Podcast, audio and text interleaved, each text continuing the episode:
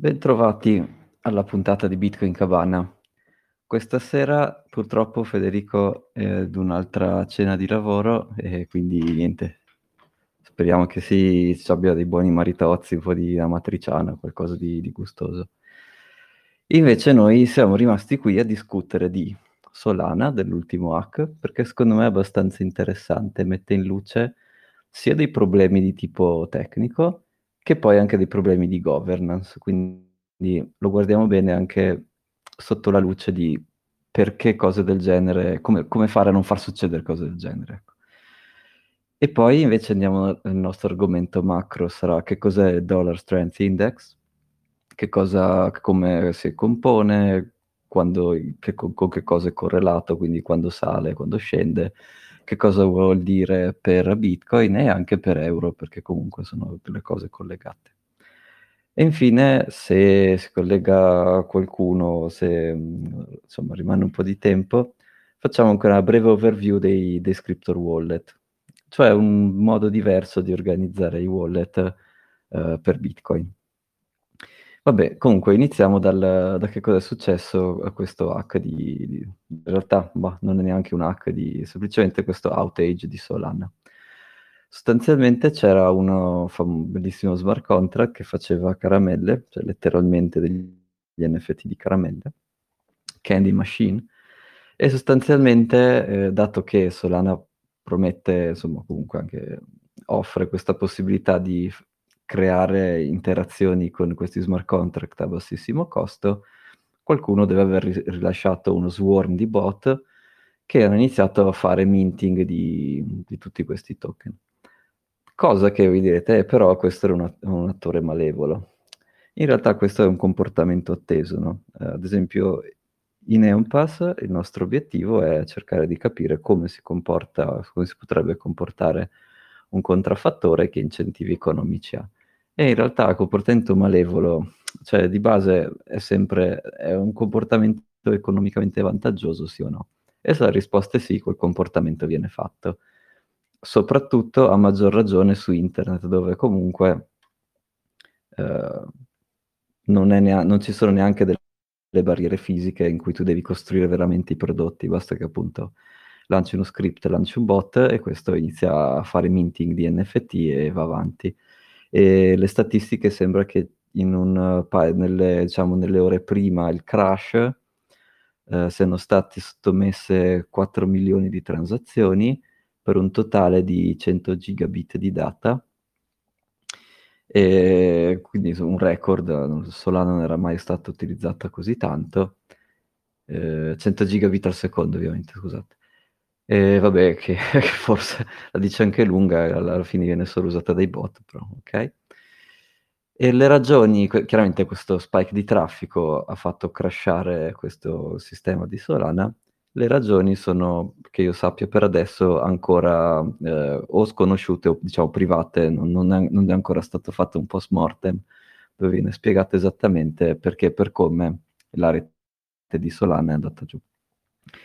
Eh, un documento pubblico c'è, che è un Google Doc, che è uno dei primi validatori che si è accorto che stava scoppiando tutto ha fatto, per aiutare gli altri validatori a far ripartire la rete.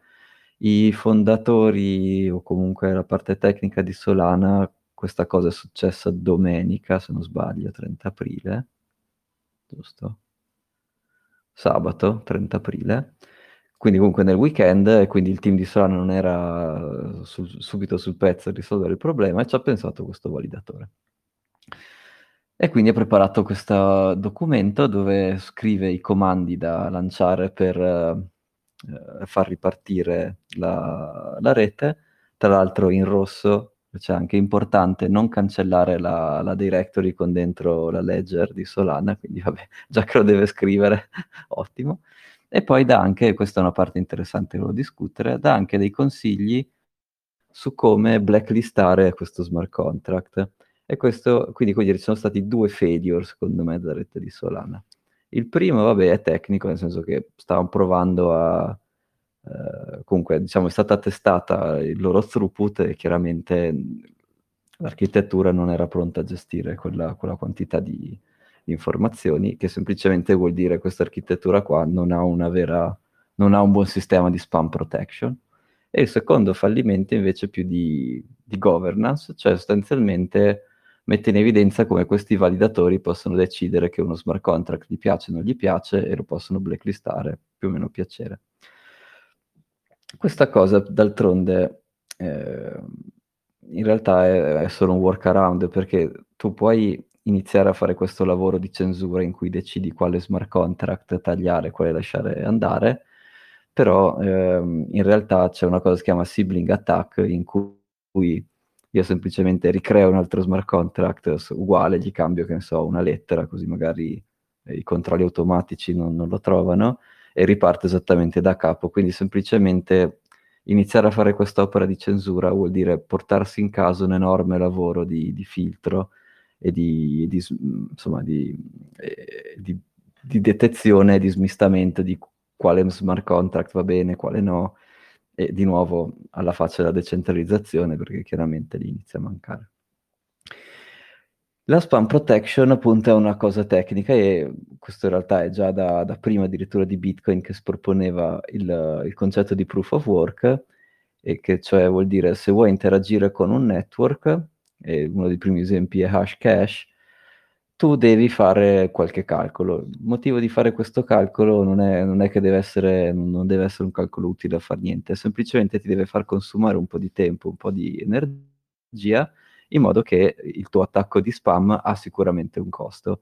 E questo approccio qui su Bitcoin eh, finora è dimostrato che ha funzionato molto bene, cioè la rete di Bitcoin da, beh, insomma, ormai direi almeno dieci anni, perché nei primi due anni, essendo magari dei periodi di, di, di sviluppo, effettivamente c'è stato, ci sono state dei, dei, dei restart, insomma, dei, dei, insomma de, delle, delle cose di, dove insomma Satoshi ha cambiato alcune cose al volo, diciamo, però finiti quegli anni lì dove comunque Bitcoin valeva zero, eh, poi Bitcoin non ha mai avuto questo genere di, di intoppi, tanto che ha l'uptime più alto di, di qualunque sistema creato da, da, da, da, dall'uomo. E invece, quindi, Solana, non avendo proof of work, a proof of stake, com'è che dovrebbe fare a fare, il, a fare questo sistema di, di spam protection? Ma l'idea è che, e, d'altronde, la loro idea è che le transazioni, le operazioni devono anche essere economiche, e quindi e chiaramente questa è una cosa che non ha senso. Quindi o le tue transazioni sono economiche, però allora non puoi, es- non puoi fare spam protection, oppure le tue transazioni hanno un costo che risponde alla domanda di quelle transazioni, e, e quindi riesce a fare spam protection. Il metodo con cui questo validatore propone di, di bloccare questo smart contract è sostanzialmente, no, forse non questo è il primo validatore, un altro di, di questi validatori proponeva di bloccare questo smart contract del Candy Machine, era di mettere una specie di tassa per, per la creazione. E quindi sostanzialmente, invece che avere un algoritmo come in Bitcoin che decide in maniera dinamica quanto è la fee in base alla richiesta del, de, delle transazioni, eh, se hai qualcuno che decide quanto vale la tassa, tipo un prezzo calmierato, che è più o meno la strategia che si poteva usare nel Medioevo. Quindi però un po' alla volta anche queste strategie alternative stanno riuscendo a capire che c'erano dei motivi per avere proof of work, e togliere proof of work introduce tutta una serie di complessità che sono semplicemente, che sono semplicemente i problemi che hanno impestato la razza umana eh, da, da centinaia e centinaia di anni. Ehm, prima di passare agli altri argomenti, dato che su LinkedIn mi hanno chiesto ma questa cosa dell'avere le transazioni basse è necessariamente collegata a proof of stake? Beh, sì, sni. Nel senso che chiaramente il costo di transazione di una proof of stake non è un costo di computazione, è un costo che tu paghi nel token, cioè comunque la fee di transazione esiste, ma la paghi, eh, come dire, non hai un vero costo hardware, hai un costo teorico in cui eh, tu devi dare, bruciare, diciamo così, una parte dei, dei tuoi token. Questa cosa qui in teoria funziona, in pratica però ha dei grossi limiti, e infatti in pratica questa cosa non funziona e non fa spam protection. Prima di tutto che non tutti hanno pagato quei token, quindi tu non lo sai qual è il costo reale di quell'attacco, perché magari qualcuno ha quei token, magari dall'inizio dei tempi, magari dal pre, dal, dal pre-pre-sale di Solana, e quindi il suo costo di attacco non è un costo vero, non è che lui deve pagare qualcosa nel momento in cui attacca. Lui ha pagato qualcosa in passato, un costo fisso magari anche molto basso.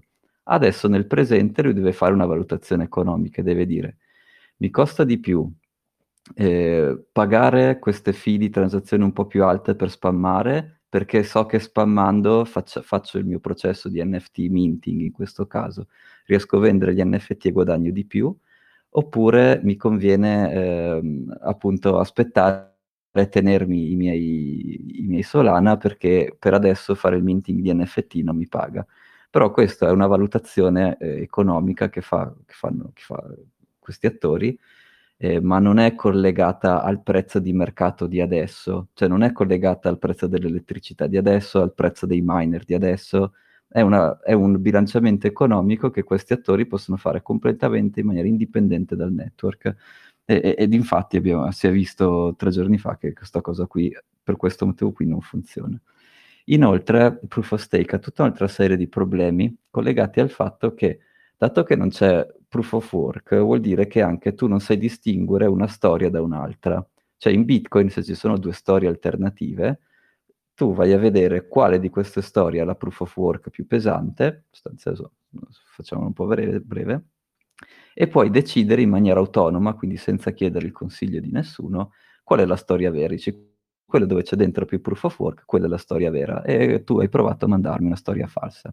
Questa cosa qui in proof of stake non si può fare, perché appunto non c'è questo concetto di, di work, c'è semplicemente la firma di questi validatori, che sono dei nodi speciali che sostanzialmente de- creano i blocchi. E eh, chiaramente una firma non è, non è un processo che richiede energia, è semplicemente un'istruzione. Se tu hai la chiave privata, firmi, non ci vuole niente. E quindi creare storie false non costa niente, mi invento le, di essere un validatore, mi invento una storia falsa e sta a te, ricevente della, di questa storia, controllare se la storia che ti dico io è vera o falsa. E questa cosa qui è una operazione che diventa esponenzialmente più complessa, tanto più è grande la blockchain. Ed infatti, questo era a fine duemiladiciotto, c'erano proprio degli attacchi in maniera sistematica fatti in questo modo, in cui io, eh, io insomma, delle, degli attori davano delle storie false, facevano spegnere i nodi de, alcuni nodi di questi sistemi proof of stake, il loro nodo rimaneva attivo e quindi veniva scelto per proporre il nuovo blocco e quindi prendeva le revenue di blocco. È una, una maniera fantastica per incentivare l'attacco de, degli altri nodi. Questa cosa qui in Bitcoin letteralmente, cioè, non ha senso. Che tu abbia dieci Bitcoin, cento Bitcoin, mille Bitcoin, non hai nessun vantaggio nel decidere il prossimo blocco, quindi quanti Bitcoin hai è completamente perpendicolare a qual è la tua probabilità di, di trovare il prossimo blocco, cioè non c'entra proprio niente. E questa cosa qui è data dal fatto che appunto Bitcoin ha un costo nel mondo fisico per creare il prossimo blocco e non è un costo teorico, in, appunto questi costi diciamo che tu potresti avere se usassi male il protocollo, che invece è Proof of Stake. E questa cosa è risolta da Proof of Stake introducendo dei checkpoint, cioè non solo questi nodi validatori eh, hanno il dovere di fare i blocchi, ma ogni, che ne so, cento blocchi firmano tutta la storia e dicono eh, la storia dietro questo checkpoint non è più discutibile, quindi non possono esistere storie alternative diverse prima di questo checkpoint. Chiaramente però se io sono un nuovo nodo che mi connetto alla rete, io non lo so chi è la chiave pubblica di quale validatore, quindi i nuovi nodi sono estremamente suscettibili ad attacco, perché loro non sanno, non lo sanno chi è un validatore o chi no, dovre- devono controllarsi con qualcuno.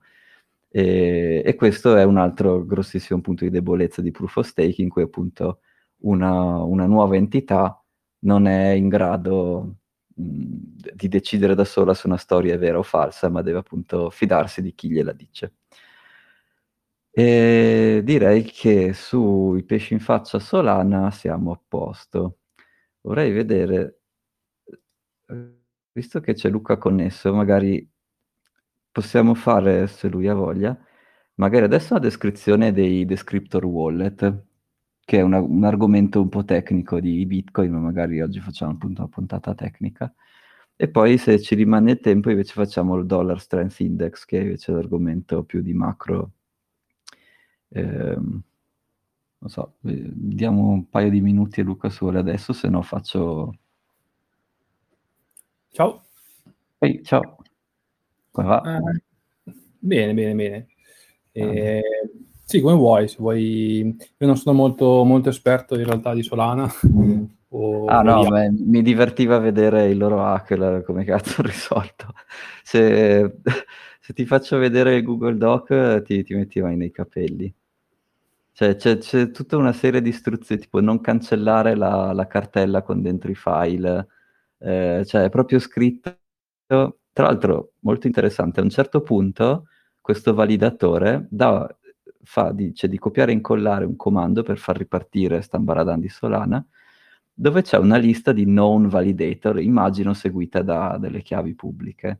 E quindi se lui avesse voluto aggiungersi un suo nodo validatore, beh, questo era un ottimo modo di farlo. Quindi questa cosa di avere i validatori con le chiavi pubbliche che tu non sai, che ti devi fidare che, che, di chi ti dice queste chiavi pubbliche, è una, come dire, un vettore d'attacco enorme. Cioè, magari sicuramente questi sono stati in buona fede, hanno messo solo le chiavi pubbliche dei validatori veri, ma come dire, qui ci voleva niente. Queste sono le istruzioni che questi sei o sette, quanti sono, validatori di Solana hanno eseguito. Quindi se io volevo aggiungere so, il mio, diciamo, nodo di backup che non si sa mai, e intanto lo aggiungevo. Poi vabbè, insomma. Sì, comunque si immaginano hanno... di Solana. Hanno le loro regole di consenso un po'... Mm-hmm. Naif. Ecco, esatto.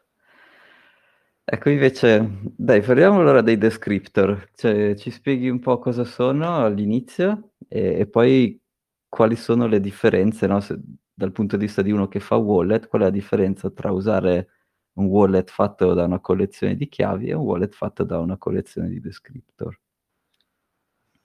Ok, uh, faccio una premessa, sì. Una piccola premessa, che a volte quando, quando mi chiedono cos'è un wallet o che cosa contiene un wallet, mm-hmm. eh, tutti pensano che eh, tutte le applicazioni, parliamo del mondo Bitcoin Wallet, eh, siano fra essi, diciamo, compatibili. Quindi mm-hmm. molti, molti pensano che a partire dal segreto, che è, diciamo, la, la mnemonica o il loro S I D, eh, loro possono restaurare il loro segreto su qualsiasi wallet e di ritrovare i loro fondi, di ritrovare le loro, le loro chiavi, le, i loro indirizzi. Eh, questo in realtà non è propriamente vero, mm-hmm. perché in realtà ehm, quando tu hai eh, una mnemonica riesci a recuperare, da quella riesci a derivare eh, la master eh, private key eh, mm-hmm. e anche la master public key, che sono le due, diciamo, entità cardine. Mm-hmm. Gli indirizzi sono eh, derivati dalle, dalle, master, dalle chiavi ma- maestre, diciamo, mm-hmm. con mh, dei percorsi di derivazione. Ora, questi percorsi di derivazione sono stati standardizzati. Mm-hmm. Il fatto è che, eh, diciamo, ci possono essere, uno, ci possono essere, ci sono più standard che si possono, diciamo, eh, andare a utilizzare. Due, se per qualche motivo un wallet volesse eh, utilizzare un path leggermente differente di derivazione, eh, mm. questo sarebbe, diciamo, solo di, quel, di, di questo singolo wallet. Quindi cosa vuol dire? Vuol dire che se io eh, prendo un'app, per esempio, eh, prendo un'app mobile a caso che è Green, che è un eh, multisig, sì. eh, che ha, diciamo, una mnemonica e il suo schema di derivazioni. Poi prendo, per esempio, Electrum, che usa uno schema di derivazione totalmente differenti. Io, restaurando anche la stessa mnemonica, quello che ottengo sono in realtà due wallet differenti. Okay? Mm-hmm. Gli indirizzi che generati, che vedo da una parte, sono diversi da quelli che vedo da un'altra, eccetera, eccetera. Questo perché in realtà eh, il path è diverso. Okay? Mm-hmm. Quindi, in realtà, eh, quando abbiamo l'idea di fare il, nostro, il backup del nostro, del nostro wallet, dovremmo preoccuparci non soltanto del backup della, eh, della mnemonica, ma anche di quale path eh, di derivazione vogliamo utilizzare. Se, non, se invece non vogliamo backuparci i passi di derivazione perché è troppo complicato, allora ce lo ci segniamo che quando faremo il backup sarebbe buona cosa fare una sorta di eh, brute force, possiamo dire, eh, cioè provare più schemi di derivazioni per vedere qual è quello, quello giusto, quello giusto esatto. Mm-hmm. Eh, e da lì andare avanti. Quindi credo che questo era il, una premessa iniziale per sì. parlare de, in linea di principio della problematica. Sì. Ora... Um... Ah dai, aspetta, facciamo anche l'esempio. Noi avevamo un conoscente che, ad esempio, eh, forse però non aveva a che fare con i derivation path, che avendo creato il suo wallet green un po' di, un po' di tempo fa, poi questo era stato aggiornato e lui non riusciva a vedere i suoi fondi, però forse non aveva a che fare con il, forse mi sto confondendo. In realtà ha a che fare... perché, mh, anzi, ringrazio della domanda, in realtà eh, l'applicazione Green nasce inizialmente come un, eh, un multisig, mm-hmm. eh, un sig due di due, sì. dove una chiave ce l'ha l'utente e una chiave ce l'ha il server per effettuare verifiche eh, e anche per servizi quali two-factor authenticator. Mm-hmm. Eh, successivamente abbiamo anche, eh, successivamente su Green è stato anche introdotto il um, single sig, wallet, mm-hmm. Uh, però all'inizio diciamo non era stato molto ben esplicitato dalla grafica, quindi quando un utente voleva fare il suo backup diceva ok, fai il backup, che vuoi fare? Il backup del multisig e single sig? L'utente iniziale non lo sapeva mm-hmm. uh, su, su, su quale delle due scelte doveva andare a fare. E cosa cambia nelle due scelte? In realtà tu quando fai il backup parli sempre dello stesso segreto, però in multisig uh, hai un path di derivazione e quindi avrai degli indirizzi che vengono generati. In single sig è un path di derivazione differente. Perché? Perché non è un due di due, è un uno di uno. Mm-hmm. E quindi gli indirizzi che verranno generati sono nettamente differenti. Questo, eh, la differenza non è quindi tanto nella mnemonica, ma quindi in realtà è nei path utilizzati per la derivazione, che sono differenti. E quindi eh, bisogna stare attenti. Adesso, un, un, uno degli ultimi aggiornamenti, da qualche mese, è stato mm-hmm. fatto che quando fai il restore... Uh, l'applicazione in modo stupido prova vari uh, indirizzi di derivazione, così mm-hmm. l'app ti dice ok, metti qua la mnemonica, una volta che la metti qua lui ti dice ah guarda, ho trovato questo path di derivazione che vuol dire questo, single sig, vuol dire multisig, vuol dire questo, vuol dire quell'altro. Quindi eh, quello che dicevo prima, sarebbe bene fare, in mancanza di un path di derivazione, o se non lo sai o se non sai la sua policy, eh, fare una sorta di eh, forcing e quindi cercartelo. Sì. Quindi questo diciamo è la parte base. In realtà c'è un passettino un po' più complicato in quanto gli indirizzi non sono tutti uguali. Mm-hmm. Tu come ben sai eh, gli indirizzi ce ne sono di, di molti tipi eh, che derivano in realtà dello script che viene utilizzato per la spesa. Sì. Quindi ci possono essere mh, in realtà diverse tipologie di script. Um, quindi gli indirizzi possono cambiare, quindi se uno pensa anche di fare mh, di avere una mnemonica, di andare a utilizzare uno stesso path di derivazione e rispetto al tipo di indirizzo che si vuole andare a generare, la tipologia di indirizzo, anche questa puoi avere un indirizzo di un tipo piuttosto che dell'altro. Ti faccio un esempio. Inizialmente c'è gli indirizzi che si usavano diciamo tempo fa, ormai, ormai vengono definiti come legacy. Eh, quelli che iniziano con uno, pay to key hash. Sì, pay to key hash, esatto. Eh, poi successivamente eh, abbiamo anche mh, pay to eh, script hash, eh, pay to public key.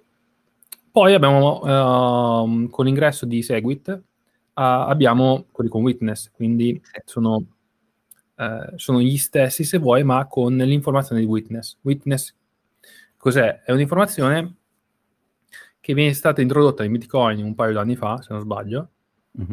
per permettere di condensare eh, le, in maniera criptografica, permette di condensare, quindi aggregare le chiavi sì. all'interno del nostro blocco.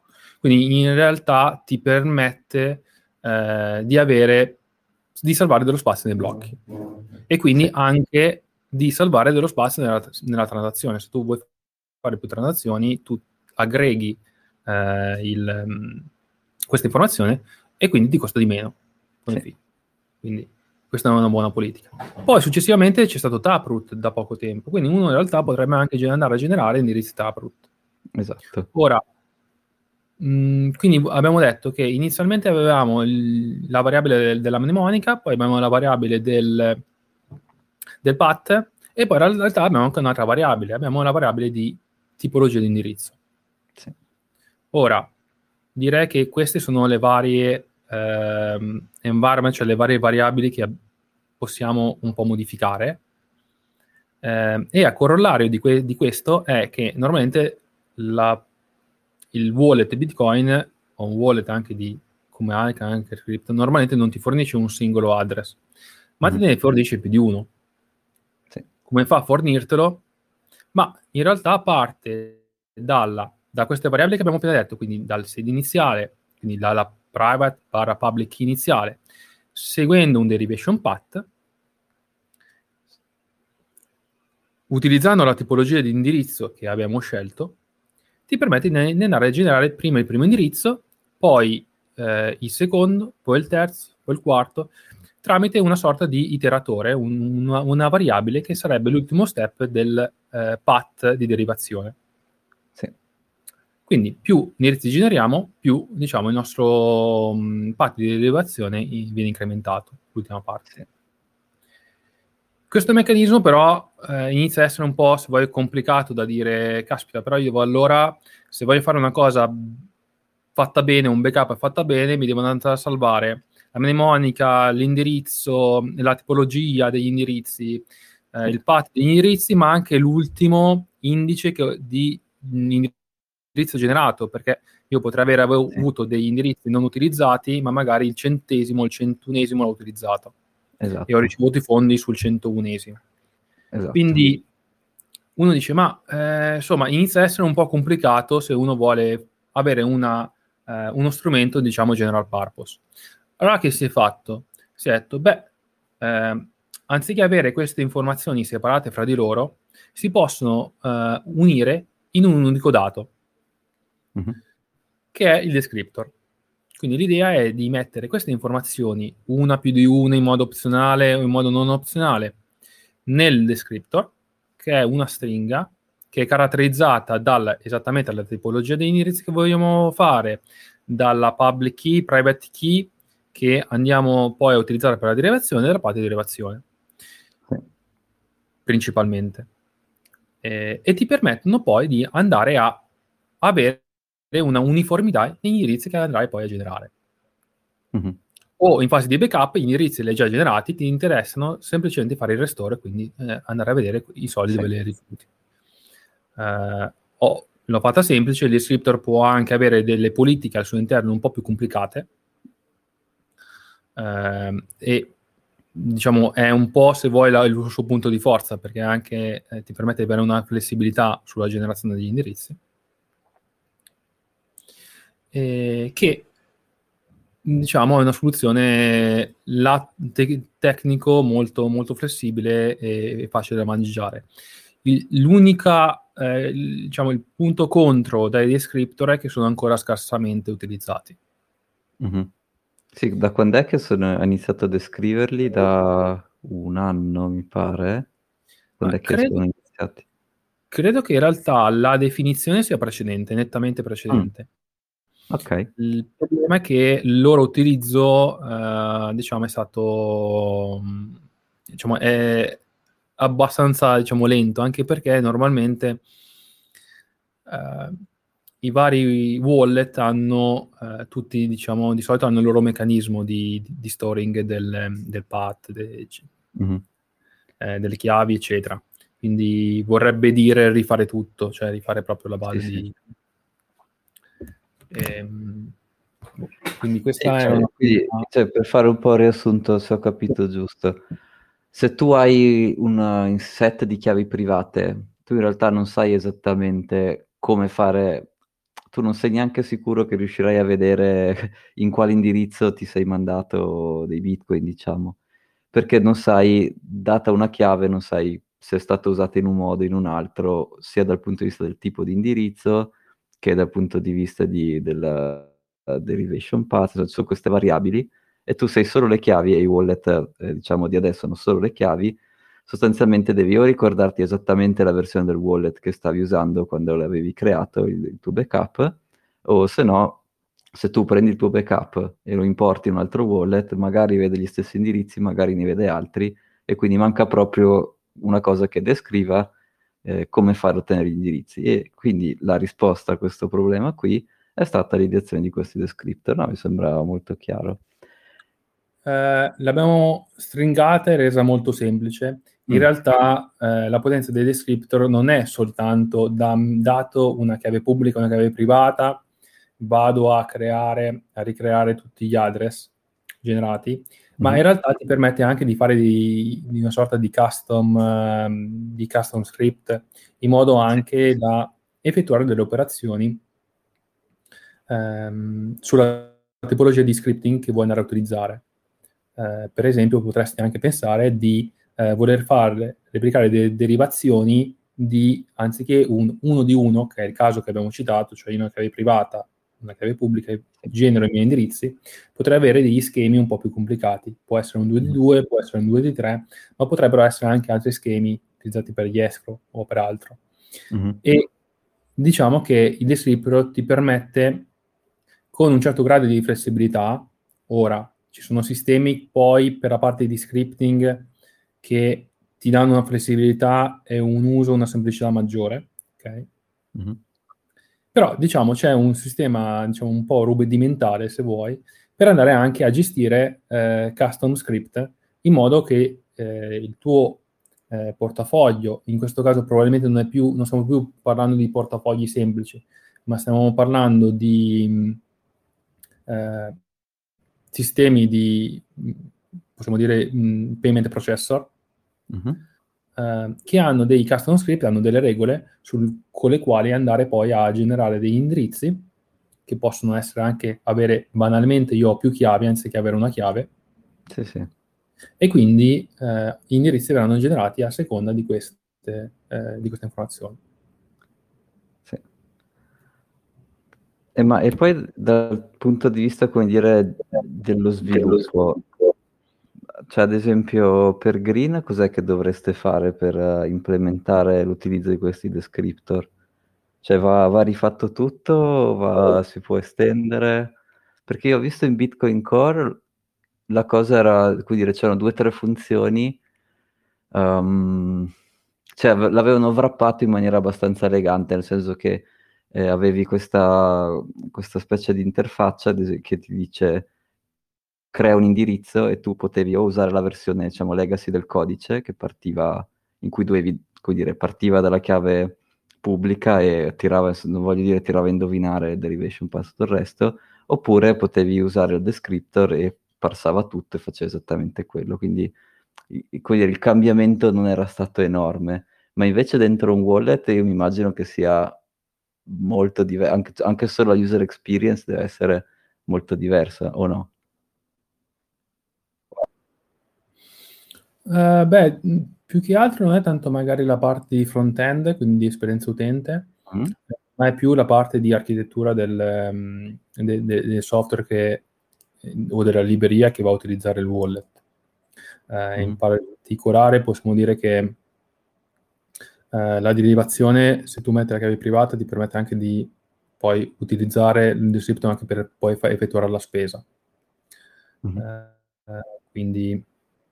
Eh, diciamo architetturalmente è un cioè è, è una pietra importante che mh, secondo me un wallet mh, se lo supporta sarebbe meglio che si basasse tutto su quello, che andare mm. a wrappare, okay, in qualche modo.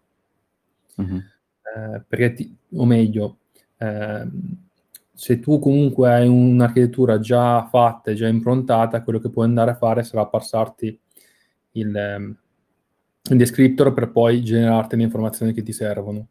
Però non è questa la modalità di veramente di utilizzo. Cioè, la modalità di utilizzo vera è che tu utilizzi proprio il descriptor, e tramite le librerie di Bitcoin Core, eh, di, di, di Rust Bitcoin, eccetera, eh, poi utilizzi il, il, la serializzazione, quindi la stringa che ti descrive il descriptor, per poi andarti a creare eh, gli address e le altre informazioni, senza utilizzare, diciamo, le informazioni mh, splittate, diciamo, mm, separate. Eh, quindi è una pietra abbastanza eh, importante. Poi se tu pensi che molti exchange o molti, molti sistemi eh, già per supportare ehm, Segwit ci hanno messo più di un anno. Ah sì, buonanotte, sì sì. Quindi, e lì in realtà c'era, c'era il ritorno economico, perché ti costava meno la transazione, soprattutto, soprattutto se parliamo di exchange.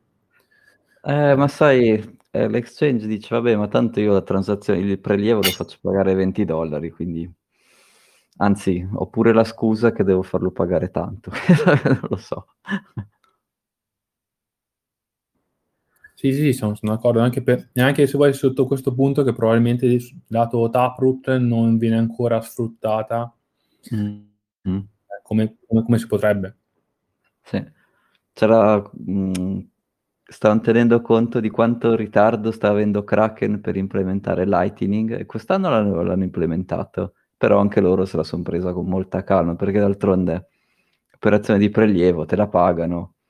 Come dire, se a te costa anche fosse, che ne so, cinque, tu la fai pagare venti, ti costa dieci, la fai pagare cento, cioè quindi, allora era un costo, tra virgolette, più una roba per gli utenti. E invece quindi per gli utenti che cos'è che cambierebbe? C'è l'utente di un wallet con le chiavi e l'utente di un wallet che è basato su descriptor, c'è qualche differenza? O, oh. o no?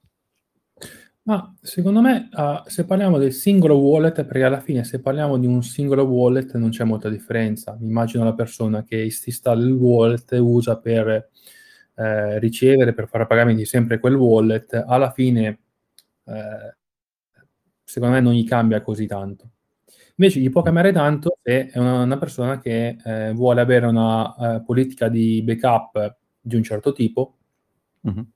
Eh, se è una persona che vuole utilizzare i fondi eh, o magari anche lo stesso wallet in, in diverse piattaforme, su diverse piattaforme, o è una persona che magari vuole avere degli sc- custom script. Mm-hmm. Quindi in realtà ci sono delle, delle, delle motivazioni per cui ha molto senso andare a utilizzare descriptor. Eh, però dipende sempre, un trade-off con le soluzioni attualmente disponibili mm-hmm. e quali software lo supportano.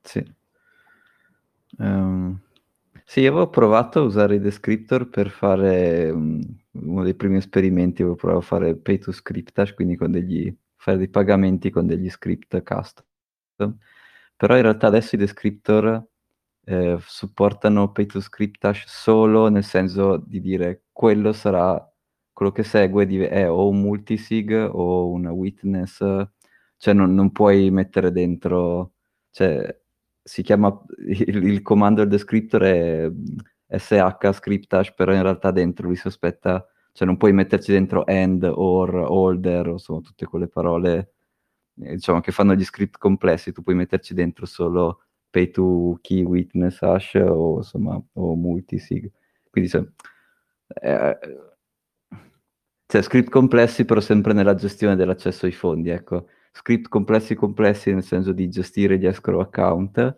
eh, quello non, non è, cioè anche in Bitcoin Core non è implementato adesso, bisogna ancora bisogna farlo, ancora farlo. Pay to script, pay to script. sì sì, sì. Um, diciamo sì, sì, sì. Eh, si va avanti, diciamo, a, a scalini. Ah, sì, no, sicuramente, sicuramente è meglio un... evitare le solanate. Uh, sì, diciamo che comunque buona parte dei, delle policy che utilizzano i wallet sono mh, facilmente eh, replicabili, o si può benissimo riutilizzare dei, dei, dei script che ti permetterebbero, diciamo, di passare i fondi su vari portafogli, fare, di farti il backup in maniera più agevole. Ehm, però anche qua eh, secondo me alcune piattaforme non lo fanno anche perché non hanno, non dico interesse, però diciamo vogliono tenersi loro l'utente, quindi mm, fa anche piacere non, non, non, utilizz- non, non dico non utilizzarlo internamente, ma magari non esporlo. Mm-hmm. Chiaro.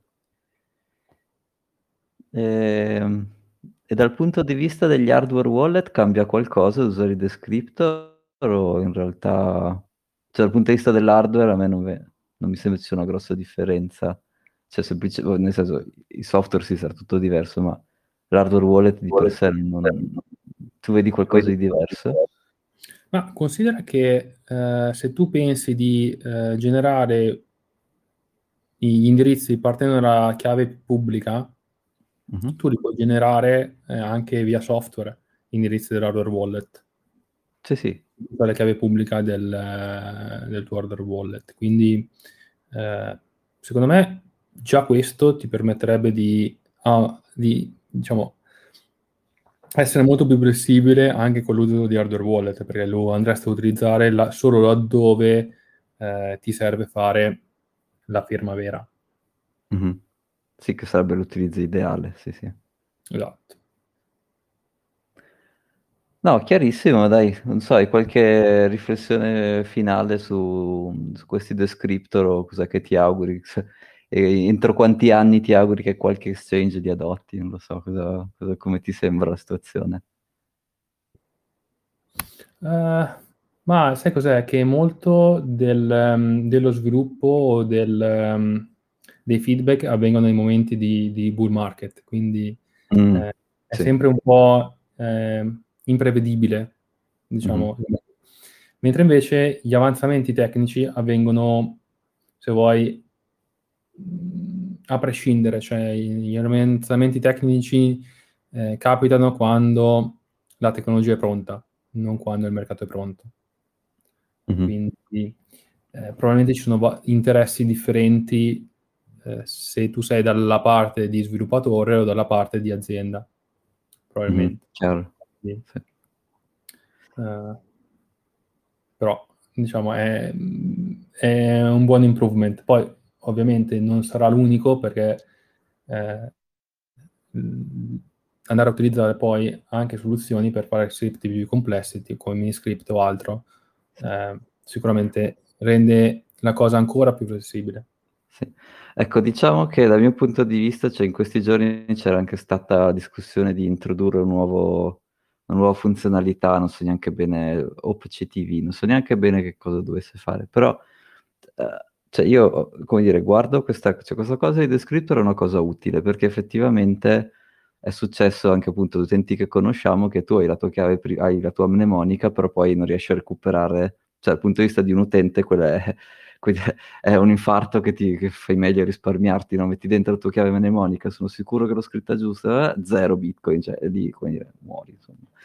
E quindi quella è una cosa utile, è difficile, comunque la documentazione non è che sia proprio chiarissima, e il supporto, come dici tu, cioè, sì, Bitcoin Core c'è, però boh, di wallet vediamo, quindi come dire, non c'è neanche il supporto per delle cose utili, figurati se c'è tempo di stare lì a discutere i Covenant, con consigli anche come si chiamano, eh, che tra l'altro richiedono un, un soft fork perché sono funzioni nuove, mentre qui stai semplicemente rendendo più sicure delle funzioni esistenti. Quindi, cioè, come dire, eh, secondo me questo è uno sviluppo, cioè, non, non che io decida niente per Bitcoin, però questo dei descriptor è uno sviluppo cento volte più importante che aggiungere una nuova funzione qui.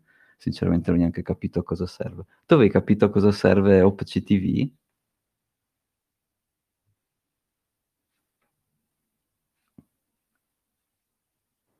Dovevo smutarmi. Uh, credo che sia relativo, se non sbaglio, alla parte di Covenant.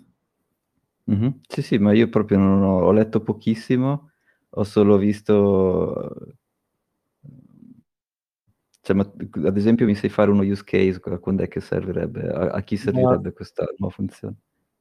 Allora, devo essere sincero che non ho non, non, non mi sono, diciamo, informato nel merito, mm-hmm. eh, però se parliamo sempre della parte di, di governance, eh, mm-hmm. l'idea è di creare degli indirizzi che specificano all'interno eh, come i fondi riceventi possono essere spesi.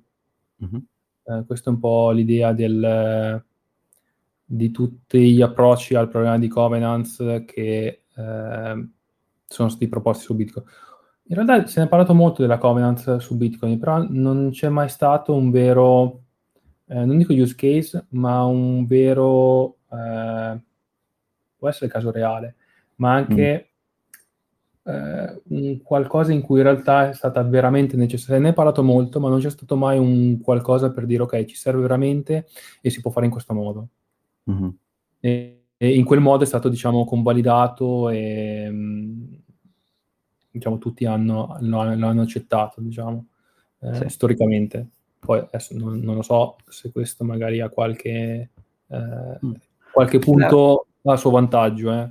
Sì, no, no, ma sicuramente qualcosa di vantaggio ce l'avrà, se no questi qua non è che lo proponevano. Però è un argomento interessante, magari nelle prossime puntate mi preparo un po' meglio, eh, perché appunto è un argomento un po' duplice, no? C'è una nuova funzione e poi anche come fai a introdurre questa nuova funzione. Però sinceramente io ho guardato lo stato di, della documentazione delle, diciamo, di, di quanto è industry ready costruire delle robe su, ma anche fosse solo con i descriptor, cioè eh, come dire, c'è tanto di, di quel lavoro da fare già per rendere efficienti e efficaci le cose che ci sono adesso, che aggiungere delle nuove funzioni. Mm, boh, non lo so, boh, ci facciamo una puntata dedicata comunque. Eh, mi auguro che prima vengano adottati i descriptor e poi verrà aggiunta questa funzione. Eh, ok, dai, negli ultimi dieci minuti invece volevo fare una specie di mini, boh, mini introduzione allo Dollar Strength Index, che in realtà è una cosa un po' collegata ai cicli bull market e bear market, e quindi vediamo se c'è... In realtà purtroppo diciamo che il, il prospetto adesso è abbastanza grim, quindi forse, come dicevi tu, sarà un buon periodo per sviluppare e migliorare la tecnologia e, e l'hype sarà rimandato tra un po'. Comunque, insomma, c'è questo, questo indice della forza del dollaro, è sostanzialmente un composto che guarda quanto vale il dollaro rispetto a sei altre valute. L'euro, il franco, il Japanese yen, il Canadian dollar, i pounds e la corona svedese. E già da qui uno dice, boh, ma da che anni viene sta roba? E effettivamente viene dal millenovecentosettantatré. L'unico cambio che è stato fatto è con l'introduzione dell'euro, è stato rimpiazzato il marco, mi pare. Il ma- sì, il marco. E, perché ovviamente mancano sia il, la moneta cinese che il Messico, quindi come dire, sembra venire da, da un'altra epoca. Comunque... ha questa proprietà che ti dice se questo numero sale, tu con un dollaro in media puoi comprare di più di queste altre valute e se scende in media puoi comprare di meno di queste altre valute. Ovviamente c'è una, una specie di torta che dice tipo mi sembra più o meno il cinquanta sessanta per cento è di questo paniere euro, il tredici per cento yen, il dieci per cento è pound, insomma sono, sono spezzettati così. E è stato appunto creato nel millenovecentosettantatré, proprio quando il dollaro è stato scollegato dall'oro.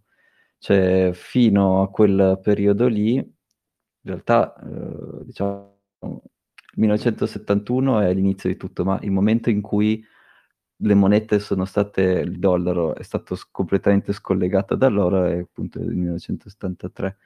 E sostanzialmente... a quel punto lì era, era interessante vedere questo indice per capire appunto come si rapportano queste monete tra di loro, perché appunto non c'è più un'ancora con il mondo fisico, sono floating eh, tra di loro, e quindi tu puoi solo sapere la relazione tra di loro. E quindi eh, quello che volevo chiudere con la puntata era spiegare appunto che cos'è, abbiamo fatto, a che punto è adesso, cioè eh, questo, era, questo indice... Eh, valeva cento, doll- cento nel millenovecentosettantatré e essendo un indice semplicemente se il dollaro sale lui va sopra cento e se scende va sotto cento e eh, come dire non ha, è un numero puro, cioè non è che abbia un'unità di misura, semplicemente è una convenzione che dal millenovecentosettantatré valeva cento e da lì in poi l'hanno, eh, l'hanno come dire misurato. E il picco l'ha avuto nel millenovecentottantaquattro quando valeva centosessantacinque e invece la parte più, più bassa nel duemilasette dove valeva settanta. E che cosa vuol dire?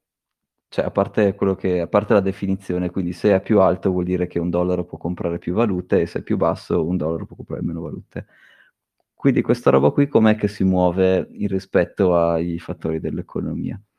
Quando gli eh, investitori extraamericani, americani, ma soprattutto extraamericani, sono attirati dal, dal, merc- dal capital market americani, quindi sia che sia equity, sia che sia bond, che cosa succede? Loro devono comprare dollari per comprare le azioni, non so, dell'esse and pi cinquecento, del Nasdaq, di quello che è, e quindi loro comprano dollari eh, pagando con la loro valuta, e questo fa in modo che ci sia un demand dei dollari, e questo tende a spingere, diciamo, il valore di questo indice verso l'alto. L'altra faccia della medaglia è che quando i consumatori americani consumano, consumano, consumano tanto, e le società americane devono importare beni o quello che è per fare i loro servizi, allora questo processo qua fa l'opposto, cioè eh, i dollari vengono mandati all'estero, e quindi eh, come dire, c'è, eh, c'è, come dire, mh, c'è più surplus di dollari per essere scambiati con altre valute. E quindi quando questa cosa succede, questo dollar index, dollar strength index scende. E quindi l'obiettivo, diciamo, del, del governo americano, non so se è proprio del governo, però vabbè, è che se loro hanno una forte economia, questo attira capitali dall'estero e va a compensare il trade deficit. Cioè trade deficit vuol dire che gli, con i dollari loro comprano beni e servizi dall'estero, e quindi di nat- naturalmente questi dollari loro tenderebbero, diciamo, a, a, a creare quello che si chiama un trade deficit, quindi tu stai facendo perdere di valore, stai dando via i tuoi dollari e ne produci di più per darne via di più, e quindi insomma stai facendo perdere il valore della tua moneta, e per fare aumentare il demand per la tua, della tua do- moneta devi fare in modo che il tuo mercato, i tuoi capital market interni, quindi nuovo equities, bond, bla bla, siano eh, appetibili per gli investitori esterni, che allora devono ricomprarsi questi dollari per comprare i, le azioni,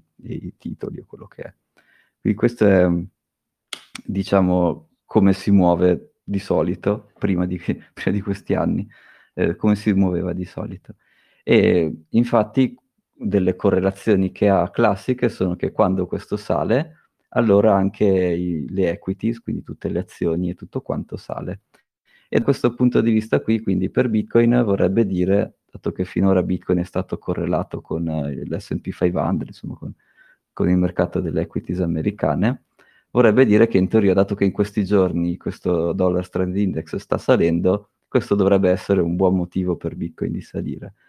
La particolarità però è che i, i, in questo periodo non solo sta salendo, sta, non solo questo dollar strength index sta salendo, e quindi dovrebbe tirare su anche il valore delle azioni americane, per correlazione insomma, però eh, anche i titoli di Stato americani stanno aumentando il loro tasso di interesse, e quindi ci sono investitori stranieri che vogliono comprare dollari che vog- per poi comprare questi titoli di Stato, e questa cosa qui invece spinge contro Bitcoin, nel senso che ovviamente Bitcoin ha questa proprietà di conservare il suo valore f- fino, a- fino ad oggi insomma, però non genera flussi di cassa, quindi se tu tieni i tuoi Bitcoin sul tuo wallet non è che questi ti generano dei- delle revenue.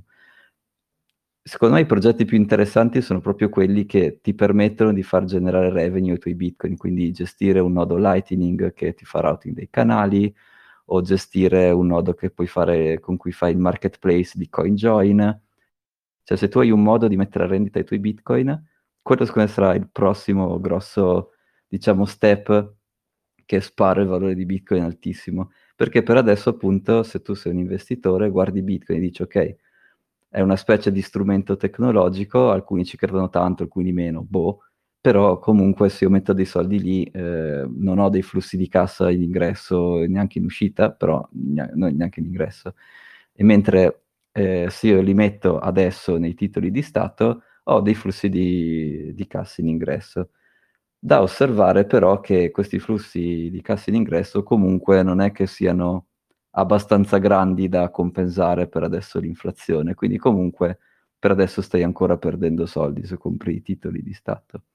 Però il, diciamo, il bilanciamento che bisogna capire nel prossimo periodo è questo Dollar Strength Index, che appunto è passato negli ultimi, negli ultimi mesi da cos'era novantacinque, quello che è, a centotré, quindi no, sta salendo, continuerà a salire e si porterà dietro le equity, e quindi che sono correlate con Bitcoin, quindi farà bene a Bitcoin, oppure sta salendo perché ci sono questi investitori esterni agli eh, Stati Uniti che vogliono comprare i dollari e comprare i titoli di Stato, e a questo punto però questi investitori che sono molto rischio avversi non stanno capendo che Bitcoin è il, la, così, lo scudo definitivo per il tuo, per il tuo wealth, per, per i tuoi averi, ma si stanno, diciamo, affidando ai metodi classici che sono questi titoli di Stato.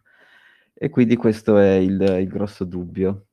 E sinceramente non ci vedo grossissimi motivi per cui nel prossimo anno... Eh, il mercato, come dire, l'economia e quindi le società e quindi il mercato azionario debba andare così bene, perché con l'inflazione più alta la spesa p- disponibile dei consumatori diventa minore, quindi tutto ciò che è B due C è difficile che abbia un anno incredibile, a meno che non sia lusso. Lusso è una, diciamo, è una categoria speciale che eh, sono prodotti di cui sostanzialmente il consumatore medio di solito non compra e non sono neanche dedicati a lui, e, e quindi seguono un po' delle logiche diverse. Però quindi tutto ciò che è B due C difficile che abbia un grosso futuro. Poi tutto ciò che è industry o che ha a che fare con le materie prime, cioè delle grossissime difficoltà, e i prezzi delle materie prime chiaramente eh, stanno, sono saliti tanto, quindi in media anche il prezzo di, ma anche qui in Europa il prezzo di produzione, il P P I, quindi Production Price Index, è skyrocketed, sta salendo tantissimo, e quindi vuol dire che comunque i margini saranno minori, quindi non mi è chiarissimo perché le equity dovrebbero fare chissà che anno spettacolare quest'anno.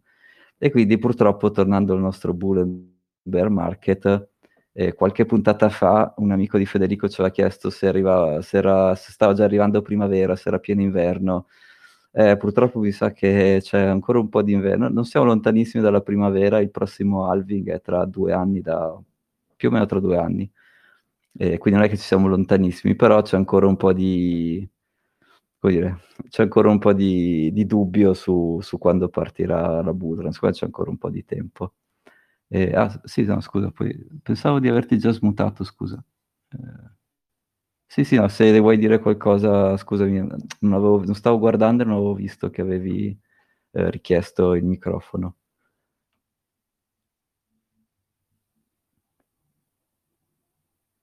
Devi togliere muto, forse? Grazie. eh, sì, una domanda in merito all'indice americano che hai appena citato. Mm-hmm. Eh, Immagino che sta salendo, però immagino che avremo una sorta di indice eh, similare eh, lato, europea, la, lato europeo. No, c'è solo... Però... che te la dice lunga, no. C'è solo, c'è solo Dollar Strength Index, sì. Però se come sentimento direi che se prendo un, un, diciamo, un paniere di... Eh, di tra energia, tra valute, tra molte cose, contro euro, eh, mm-hmm. per creare un indice, questo indice eh, mi pare che negli ultimi anni in Europa sia un po' sceso. E negli indici metto anche gli interessi dei bond europei. Mm-hmm. Eh, quindi mh, mi chiedo, sì, eh, sono d'accordo che quello americano sta salendo, però magari è controbilanciato da quello europeo che sta scendendo anche. Ma che il costo dell'energia in Europa scenda la vedo molto difficile.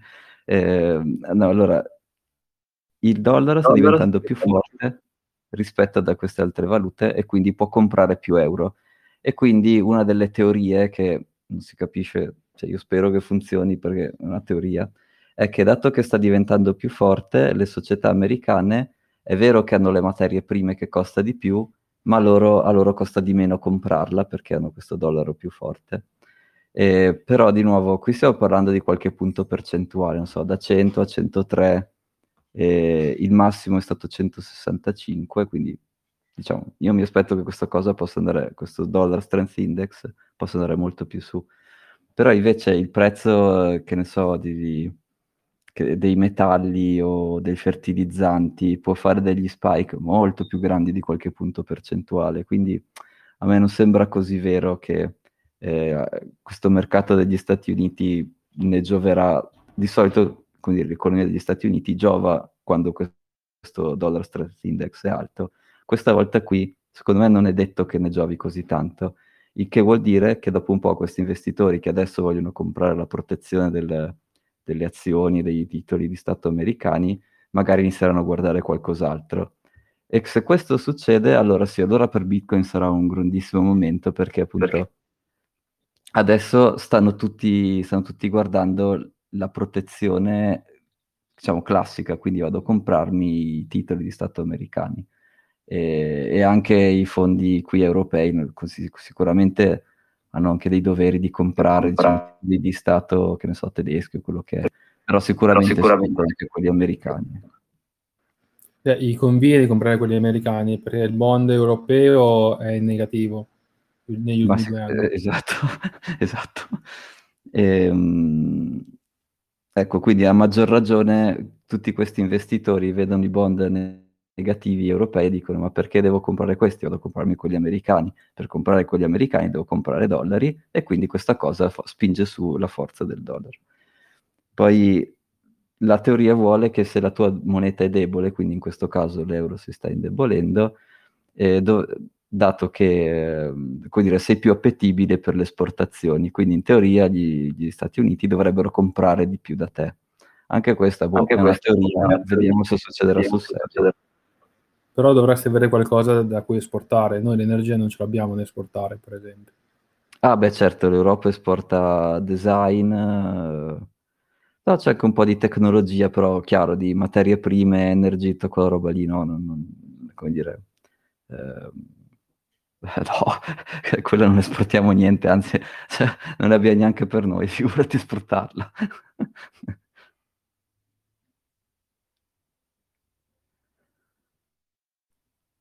Eh, dai, va bene. Um, in realtà su questa parte qui volevo chiedere uh, a Giampaolo una volta se veniva a farci un po' una lezione di come funziona, perché io chiaramente leggo, mi cerco di farmi un'idea, ma non è proprio il mio ambito, e quindi invece una volta mi piacerebbe che ci fosse Giampaolo che ci spiega bene come, come funziona appunto questo, questo giro qua.